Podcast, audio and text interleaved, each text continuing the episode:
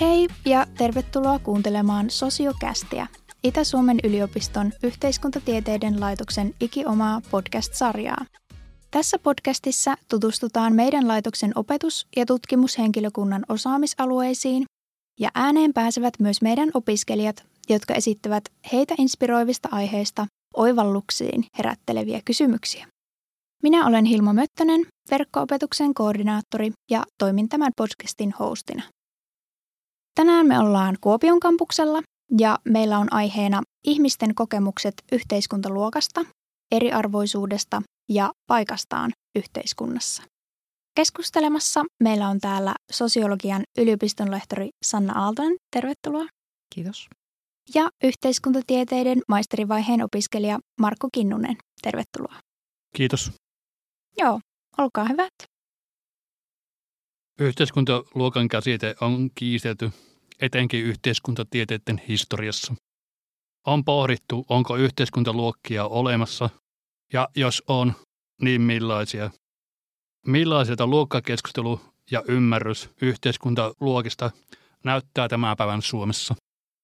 No jos mä aloitan vähän tuosta yhteiskuntatieteiden historiasta, niin sosiologialle, mistä tieteenalasta itsekin tulee, niin yhteiskuntaluokka on ollut tosi keskeinen käsite ja klassinen käsite. Ja sehän ei todellakaan ole kaikissa yhteiskuntatieteissä yhtä keskeisessä asemassa, mutta sosiologiassa on. Ehkä mielenkiintoisempaa kuin kysyä, että onko yhteiskuntaluokkia olemassa vai ei, niin on pohtia niin kuin sitä, että miten eri tavoin yhteiskuntaluokan voi ymmärtää. Ja tämähän tulee esille jo sosiologian historiassa. Jos ajatellaan näitä klassikoita, niin Karl Marx ja, ja Max Weber, niin he molemmat puhuivat yhteiskuntaluokasta, mutta hyvin eri tavalla. Että Karl Marxille tärkeimpiä luokkia oli nämä kaksi, proletariaatti ja porvaristo, ja nämä olivat tällaisia vastakkaisia luokkia toisilleen. Ja tämä tämmöinen vastakkaisuus ja taistelu näiden luokkien välillä ymmärrettiin yhteiskuntaa eteenpäin vievänä dynaamisena voimana. Ja tietenkin Marksin utopia tämän kamppailun tuloksesta oli tämmöinen proletariaatin vallankumous. Ää, mutta sitten taas Max Weber puhuu yhteiskuntaluokista, mutta sitten myös statusryhmistä ja, ja ei nähnyt näitä ryhmiä niin kuin samalla tavalla toisilleen vastakkaisena tai kilpailevina ja puhuu enemmän niin kuin näistä ryhmistä, että ne erottuu toisistaan vaikka elämäntyylin tai statuksen mukaan. Ja nämä kaksi tapaa ymmärtää yhteiskuntaluokkaa, niin niitä on sitten kumpaakin sovellettu sosiologian historiassa. Yksi tämmöinen jaottelu, miten yhteiskuntaluokka voi ymmärtää, on tämmöinen niin kuin taloudellinen ja kulttuurinen jaottelu. Eli, eli me voidaan ajatella luokkaa tällaisena niin kuin talouden perusteella ymmärrettävänä jaotteluna. Ja sitten sen rinnalle ranskalaisen sosiologin Pierre Bourdieun tuomana tuli niin kuin tämä enemmän tämmöinen kulttuurinen ymmärrys. Eli yhteiskuntaluokassa ja ihmisryhmien välisessä hierarkiassa ei ole kyse vain taloudesta, vaan myös niin kuin tällaisesta kulttuurisesta erottautumisesta ja pääomasta. Ja onkin sanottu, että, että Bourdieu niin pelasti luokkatutkimuksen, koska hän toi niin kuin siihen tällaisen niin kuin ihan uuden näkökulman. Ja, ja sitten vielä yksi tämmöinen jaottelu siinä, miten luoka voi ymmärtää, on, on se, että puhutaanko me objektiivisesta vai subjektiivisesta luokasta. Eli objektiivinen luokkakäsitys, silloin usein jaotellaan ihmisiä heidän ammattiasemansa tai tulojensa mukaan ylhäältä päin, joidenkin tästä rekisteritietojen tai tilastojen perusteella. Mutta sitten tämä burdioläinen tämmöinen kulttuurinen lähestymistapa, niin se avasi enemmän, avasi mahdollisuuksia tällaiselle niin kuin subjektiivisen luokkakokemuksen pohtimiselle ja sille, että me mennään kysymään ihmisiltä itseltään, mihin luokkaan he sijoittavat itse itsensä, mitä he ajattelevat eriarvoisuudesta, minkälainen heidän mielestään on yhteiskunnan rakenne. Jos ajatellaan sosiologian historiaa, niin 80-luvulla 90-luvullakin puhuttiin luokan kuolemasta ja siitä, että, että luokka on tämmöinen zombikategoria, jolla ei ole enää mitään merkitystä ihmisten elämässä. Että silloin niin kun voimassa oli nämä tällaiset ajattelutavat, jotka painotti yksilön toimijuutta ja mahdollisuutta toimia tämmöisistä vanhoista rakenteista irrallaan. Ja se on jotenkin kauhean houkutteleva ajatus siitä, että me pystyttäisiin elämään niin kuin näistä rakenteista irrallaan, mutta tästä taas keskustelut on, on siirtynyt niin takaisin siihen yhteiskuntaluokan merkityksen pohtimiseen ja sen erilaisten ulottuvuuksien pohtimiseen aika paljonhan me puhutaan niin kuin tällaisella kolmijaolla nykyään, niin kuin yläluokka, keskiluokka, työväenluokka. Ja sitten tilastoissa on, on tietysti, siellä voi niin kuin jaotella tällaiset professioammatit ja yrittäjät ja tällaista niin kuin manuaalista työtä tekevät, että niitä voi tehdä hienojakoisempia tai tällaisia niin kuin karkeampia jaotteluja, mutta, mutta yhteistähän niille on ajatus siitä, että näiden ryhmien välillä on jonkinlainen hierarkia. Olit mukana Anu Kantolan toimittamassa Kahdeksan kuplan Suomi-teoksessa. Kerrotko omiin sanoin kirjasta ja sen lähtökohdista? Joo, no tämä oli tämmöinen iso strategisen tutkimuksen neuvoston rahoittama hanke, tämmöinen kansalaisuuden kuilut ja kuplat. Ja siinä yhdessä osahankkeessa niin kysyttiin erityisesti sitä, että, että miten talouden rakennemuutos ja kaupungistuminen ja muuttoliike muuttaa kansalaisten toimintakykyä ja, ja intressejä ja erityisesti, että miten ihmiset näkee itsensä suhteessa muihin ja omaa paikkaansa yhteiskunnassa. Ja tämän osahankkeen ää, tota, pääsin siihen ilokseni mukaan ja, ja, ja siinä just pyrittiin ottamaan osaa siihen keskusteluun, kun puhutaan tällaista, niin kuin, että miten yhteiskunnassa on tällaisia erilaisia kuplia tai, tai miten niin kuin yhteiskunta on polarisoitumassa. Ja pyrkimyksenä oli tuottaa tämmöinen yhteinen teos ja yhteinen tarkastelu niin, että haastatellaan erilaisia ihmisryhmiä. Kysytään heiltä samoja kysymyksiä ja pyritään sitä kautta sitten tavoittamaan niin kuin sitä ymmärrystä yhteiskunnasta ja, ja ehkä tämmöisenä hyvin isona kysymyksenä tässä taustalla oli, että onko Suomea enää olemassa ja, ja ymmärretäänkö me toisiamme. Ja ehkä yksi tämän hankkeen, josta siis tämä kahdeksan kuplan Suomi-kirja on tulos, niin sen, senkin yhtenä tavoitteena voi pitää sitä, että näytetään ihmisille, miten toiset ajattelevat. Että, että ehkä sitä kautta voidaan niin kuin myös lisätä tällaista ymmärrystä toisista. Mutta siinä todellakin oli kahdeksan ihmisryhmää, joita haastateltiin ympäri Suomea 30 paikkakunnalla ja oliko siinä 350 haastattelua. Tämä ei tietenkään ole niin kuin siis kattava kuva Suomesta, mutta siinä on niin kuin hyvin erilaisissa asemissa olevia ihmisiä ja heidän näkemyksiään. Ja ehkä semmoinen vielä, että tässä puhutaan tällaista syvistä tarinoista. Ja tämä käsite on amerikkalaista sosiologilta Arli Hochschildiltä. Hän puhuu deep storeista, ja hän on haastatellut ihmisiä Yhdysvalloissa niin kuin tällaisilla taantuvilla alueilla ja pyrkinyt ymmärtämään niin kuin sitä konservatismin aaltoa ja sellaista niin kuin populismia tai sitä, että mikä siinä populismissa vetoaa. Ja just tavoittamaan sitä, sitä ihmisten omaa käsitystä siitä yhteiskunnasta. Ja, ja se, mitä hän niin kuin sieltä löysi, oli, että heikossa asemassa olevat ihmiset kokee suurta vääryyttä siinä, että heillä on semmoinen olo, että, että on olemassa jono ja he on siinä jonossa ja, ja tavallaan niin kuin odottaa sitä, että he saa palkintonsa kansalaisina. Mutta että heidän näkökulmastaan sinne on koko ajan niin kuin joku kiilaamassa heidän eteensä. Maahanmuuttajat, vähemmistöt, tällaiset ryhmät. Ja ajatus tässä on se, että tämä ei ole välttämättä oikea tarina, mutta se tuntuu heistä oikealta ja se selittää ehkä sitten sitä myös sitä poliittista toimintaa vaikka me nyt ei sitten ihan tällä sapluunalla lähettykään haastattelemaan, niin, niin kuitenkin meillä oli niin kuin ajatuksena se, että yritetään tavoittaa myös niitä ihmisten tunteita ja niitä sellaisia niin kuin heidän käsityksiään siitä, että missä mennään, minkälainen yhteiskunta on, mikä on mun paikkani siinä.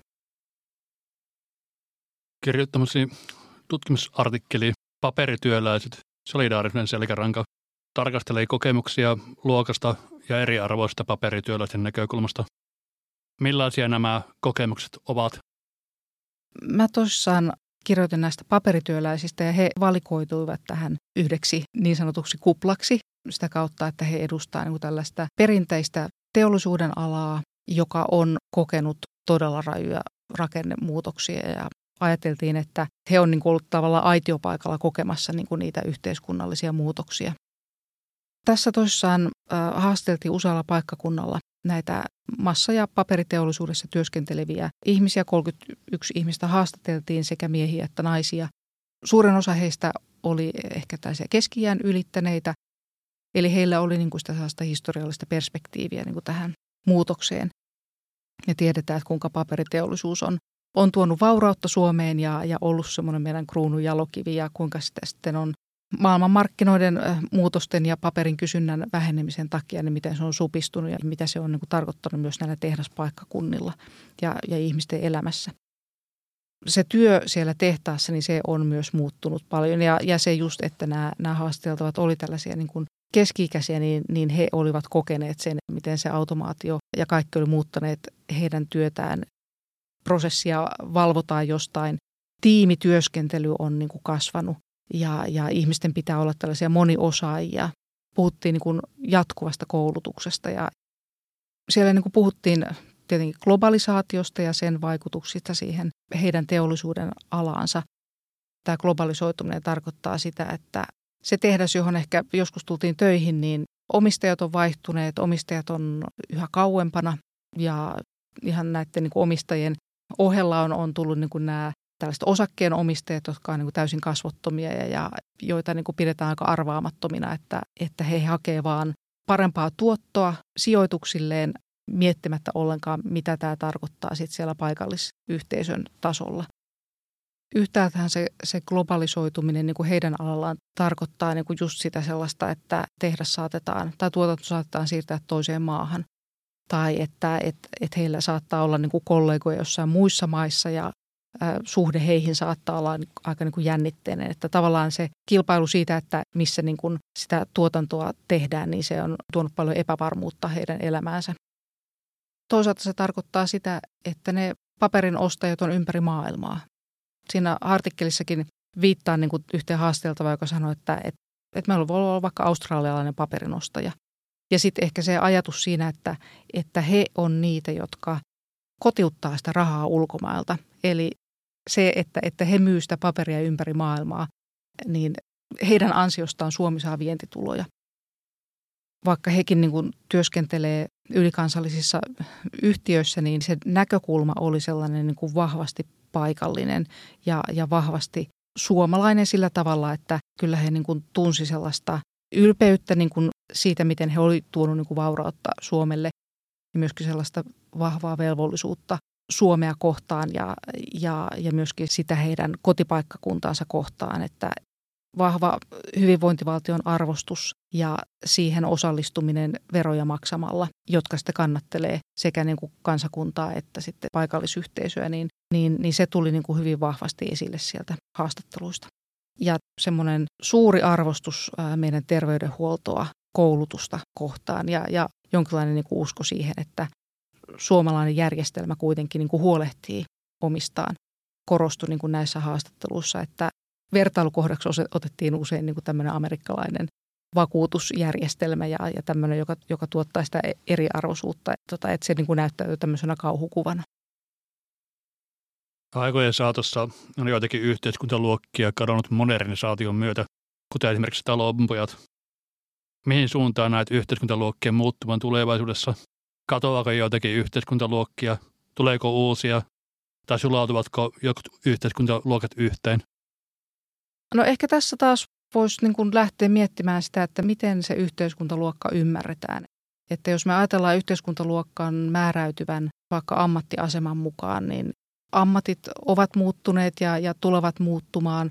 Yksi sellainen kriteeri, että, että miten ihmisiä jaetaan objektiivisesti luokkiin on se, että, että kuinka paljon heillä on päätäntävaltaa siihen omaan työhönsä, niin, niin nämä rajat ei ole mitenkään itsestään selviä tai yksilitteisiä. Eli varmaan niin kuin, eh, ehkä tällainen objektiivisessa mielessä saattaakin niin kuin tapahtua jotain tällaista niin kuin muutosta siinä luokkaymmärryksessä.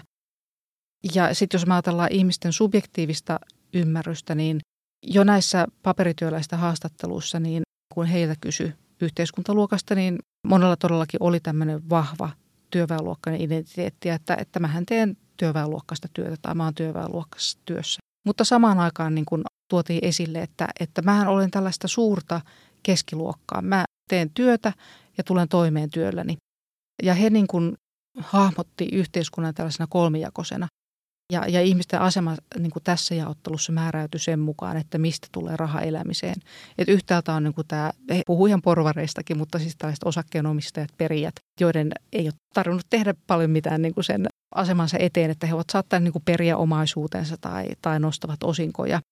Ja sitten alimpana on se ryhmä, joilla ei ole työtä, jotka joutuu turvautumaan yhteiskunnan apuun ja sosiaaliturvaan ja joilla menee huonosti.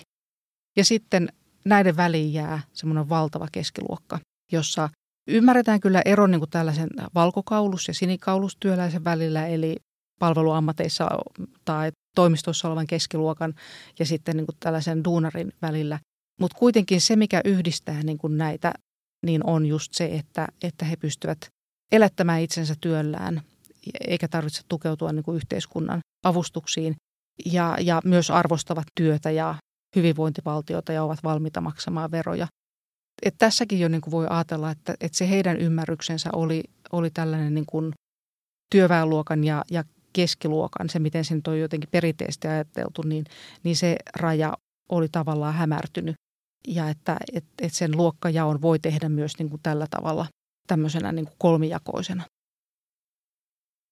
Haluatko kertoa, minkälaisia hankkeita sinulla on nyt parhaillaan menneillä? Kiitos kysymästä. Mielelläni kerron, koska olen päässyt nyt jatkamaan vähän niin kuin näissä aiheissa. Että tämä todellakin tämä Kahdeksan kuplan Suomi-kirja ilmestyy ja siitäkin on kyllä jotain äh, tekeillä kirjoituksia, mutta näitä yhteiskuntaluokan ja eriarvoisuuden kysymyksiä jatketaan nyt tällaisessa Suomen kulttuurirahaston Pohjois-Savon ja Pohjois-Karjalan rahoittamassa kärkihankkeessa, äh, jonka hauska lyhenne on kiveli ja se tarkoittaa kielellinen variaatio, yhteiskuntaluokka ja eriarvoisuuden kokemukset Itä-Suomessa. Ja tämä on tämmöinen poikkitieteellinen hanke, jota johtaa suomenkielen professori Hanna Lappalainen tuolta Joensuun kampukselta. Siinä meitä niin kuin yhdistää tämmöinen, sitä voisi ehkä kutsua sosiolingvistiseksi näkökulmaksi, eli kiinnostus yhteiskuntaluokkaan ja kieleen.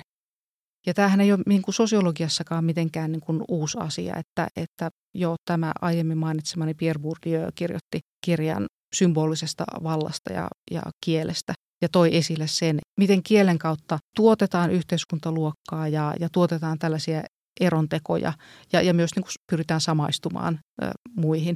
Ja että myös kieli on, on vallan väline ja hän, hän tarkasteli ja muutkin tutkijat on tarkastellut sitä, miten koulussa keskiluokkaiset arvot ja keskiluokkainen kieli ei puhuttele niin kuin työväenluokkaisia lapsia ja nuoria, vaan että, että saattaa olla sellainen tunne, että puhutaan tavallaan niin kuin itsen ohi. Tämä on vasta niin kuin alkanut tämän vuoden alussa tämä, tämä meidän hanke, eli tarkoitus on haastatella ihmisiä Kuopiossa, Joensuussa, Liperissä ja Lapijärvellä. Ja, ja meillä on todellakin tämmöinen kiinnostus Itä-Suomeen tässä. Mutta meillä on niin kuin vähän samanlaisia kysymyksiä. Aiotaan kysyä niin kuin just ihmisten subjektiivisesta luokkaymmärryksestä ja sitten kytkeä sitä vähän niin kuin tähän kieleen ja kielen käyttöön. Tosissaan vielä ei ole tarjota tällaisia tutkimustuloksia tästä, mutta haastattelurunko on, on jo tehty, että ensi syksynä viimeistään päästään sitten kentälle. Millä tavoin kielenkäyttö ja murteet voivat olla yhteydessä yhteiskuntaluokkaan ja kokemuksiin eriarvoisuudesta? Joo, no tähän mä voisin kertoa tota, esimerkin tästä brittiläisestä tutkimuksesta, jossa on haastateltu opettajaksi opiskelevia ja siinä niin kuin nämä opiskelijat, jotka, jotka tuli Pohjois-Englannista ja, ja vielä tietyistä kaupungeista, joiden, joiden murre tai aksentti on, sitä pidetään niin kuin jotenkin vähän rahvaanomaisena, niin, niin he kertoi kokemuksiaan tässä tutkimuksessa siitä, että miten heille tässä opettajan koulutuksessa heitä oli neuvottu ja ohjeistettu, että, että heidän pitäisi niin kuin nyt puhua kunnolla ja, ja heidän pitäisi niin kuin, ää, päästä irti tästä paikallisaksentistaan, koska, koska se yhdistetään niin voimakkaasti ehkä tällaiseen työväenluokkaisuuteen ja epäammattimaisuuteen, että, että tietysti jos ajatellaan opettajan ammattia, niin sehän on ollut tämmöinen kansakunnan kynttilä tai kansankynttilä, niin se, että et, et miten niin kuin näistä opiskelijoista tämä tämä tuntui niin kuin kauhean pahalta, että he menettää jotain identiteetistään siinä, että miten he joutuvat muuttamaan sitä, sitä puhetapaansa. Mutta että se nähtiin myös semmoisena ehtona työllistymiselle. Eli, eli jos haluat työllistyä, niin silloin yrität olla paljastamatta puheellasi sitä, että olet tietyistä kaupungeista tai että olet työväenluokkaa. Mutta tietysti Iso-Britanniassa nämä luokkaan ja kieleen liittyvät erottelut on, on paljon vahvempia kuin meillä että me vasta sitten lähdetään näitä asioita tutkimaan. Tähän aiheeseen liittyen niin tota, tuli mieleen sellainen juttu, että jos ajatellaan, että ylioppilaskokeessa joku henkilö oli just kirjoittanut murteella aineen ja sitä ei hyväksytty ylioppilaslautakunnassa. Ja muistelen myös, että joku olisi tehnyt myös progradon murteella ja muistan, että se, sekin olisi herännyt polemiikkia. Ehkä niin kuin ihmisten tällaisissa kieliasenteissa tai, tai mielikuvissa niin kuin tehdäänkin eroja silleen, että yleiskieli on, on jotenkin yläluokkaisempaa, mutta tietenkään ei, ei voi tehdä mitään tota, sellaisia niin kuin kauhean karkeita jaotteluja jotenkin, niin kuin, että murre olisi yksilitteisesti jotenkin työväenluokkasta ja kirjakieli ei, mutta, mutta tota, nämä sun kertomat esimerkit kuvastaa kyllä ehkä sitä sellaista, tai, sellaisia niin kuin kielenkäyttöön liittyviä mahdollisuuksia, rajoituksia ja, ja miten kielen ja murteen rajoittaminen saat, saatetaan kokea niin kuin aika väkivaltaisenakin tai tällaisena vallankäyttönä. Kiinnostavaa. Mitkä kolme asiaa on hyvä muistaa yhteiskuntaluokkaan, eriarvoisuuteen ja yhteiskunnallisen paikan kokemukseen liittyen? No ainakin yksi asia on se, että työväenluokkaisuus ei ole sama asia kuin huono-osaisuus.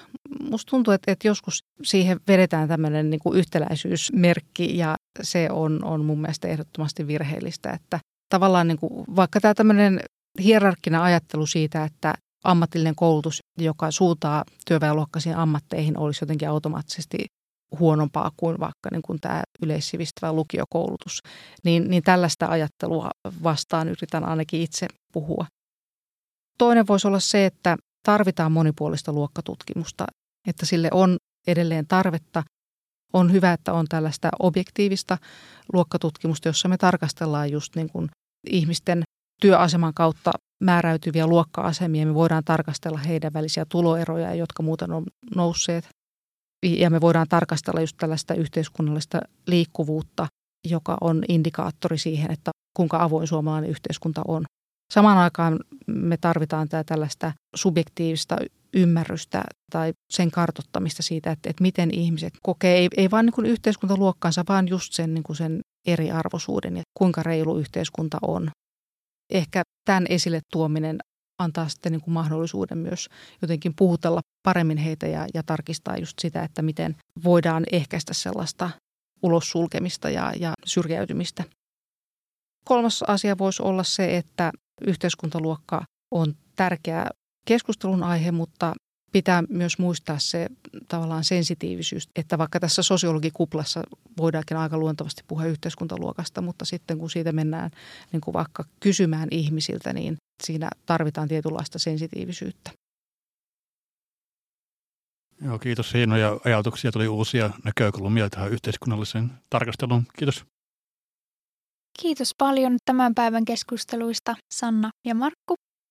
Palataan ensi kerralla, jolloin meillä on sitten käsittelyssä joku toinen kiinnostava ja ajankohtainen aihe. Moi moi!